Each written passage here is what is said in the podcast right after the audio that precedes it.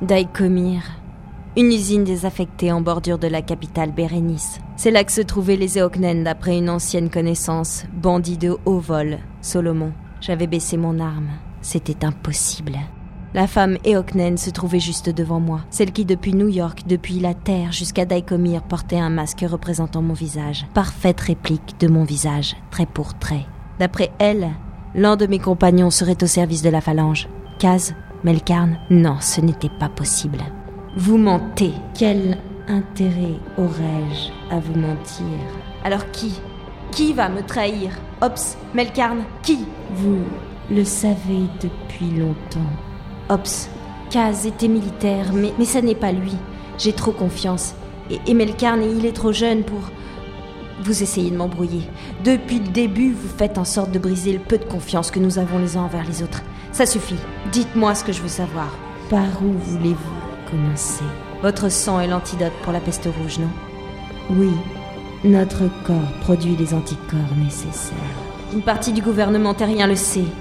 Vous ont-ils contacté pour tenter Pour essayer de... Il faut le sang contenu dans deux individus Eoknen pour sauver une seule vie humaine. Nous avons refusé. Nous aurions dû tuer des milliards d'Eoknen, plus des trois quarts de notre race, pour sauver la vôtre. La seule issue est la guerre, alors. Dans le cas où vous ne voulez pas suivre la ligne, oui.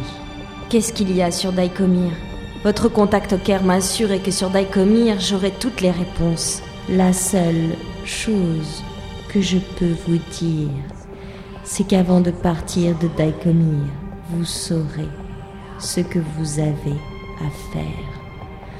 Prenez ceci. Elle sortit de sa combinaison une petite plaquette qu'elle me tendit. Il y a les codes pour entrer dans la base scientifique en orbite. Vous trouverez également sur cette plaquette les codes d'entrée de l'ordinateur principal.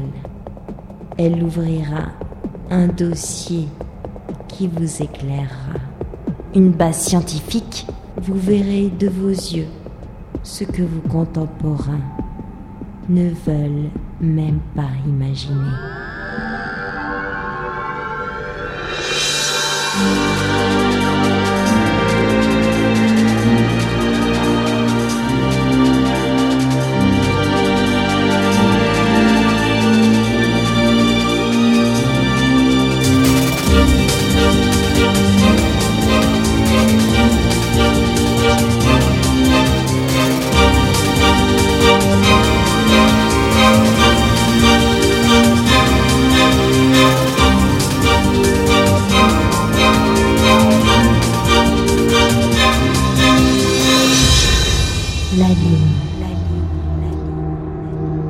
Je pris la plaquette en métal, l'auscultant sous toutes ses coutures. Lorsque j'ai relevé la tête, la femme Eoknen avait reculé de plusieurs pas dans l'encablure d'un sas. Hé, bougez pas Dans l'autre pièce, de l'autre côté du sas se trouvait Melkarn. À ce moment seulement, je compris. Elle m'avait occupé. L'autre Eoknen devait se trouver dans l'autre pièce. Il nous avait tendu un piège. Non Melkarn Nous ne sommes pas contre vous. Son regard était triste. J'ai pointé mon arme vers elle. Je ne pouvais pas les laisser faire ça. Arrêtez, non Elle ferma le sas aussitôt. Je me suis élancée. Retournez-vous lentement. Vous ne vous demandez pas où est l'autre Eoknen L'homme qui vous accompagne. Merde, où est... C'est dommage. J'atteignis le sas, tentant de l'ouvrir en tournant la manivelle, mais rien n'y fit. Par le hublot, j'aperçus Melkarn de l'autre côté, aux prises avec les deux Eoknen. Ils n'avaient aucune chance, ils étaient trop rapides. Pourtant, ils tenaient le coup, ils se battaient, comme au Caire, contre le soldat de la phalange, le chef de la phalange, Melkarn. Ça ne pouvait pas être lui le traître, sinon pourquoi la phalange aurait tenté de le tuer au Caire? Mais sur son corps, il portait des cicatrices qu'un agent de secteur, un simple flic ne peut pas se faire au cours d'une mission, mais qu'un militaire, lui, peut avoir. J'ai reculé d'un coup sec, le cœur battant à tout rompre, sous le coup de la colère, et j'ai visé la manivelle. Elle éclata sous mes tirs. Le sas coulissa. Je me suis ruée dans l'autre pièce. Melkarn était à genoux, une arcade sourcilière et le nez en sang. La femme Eoknen a aussitôt levé la tête vers moi. Sa main effleura celle de son compagnon comme un au avant de s'élancer parmi les tuyaux de la salle. L'homme Eoknen fit de même, laissant Melkarn essoufflé, blessé à genoux. J'ai descendu les escaliers pour le rejoindre. Ça va?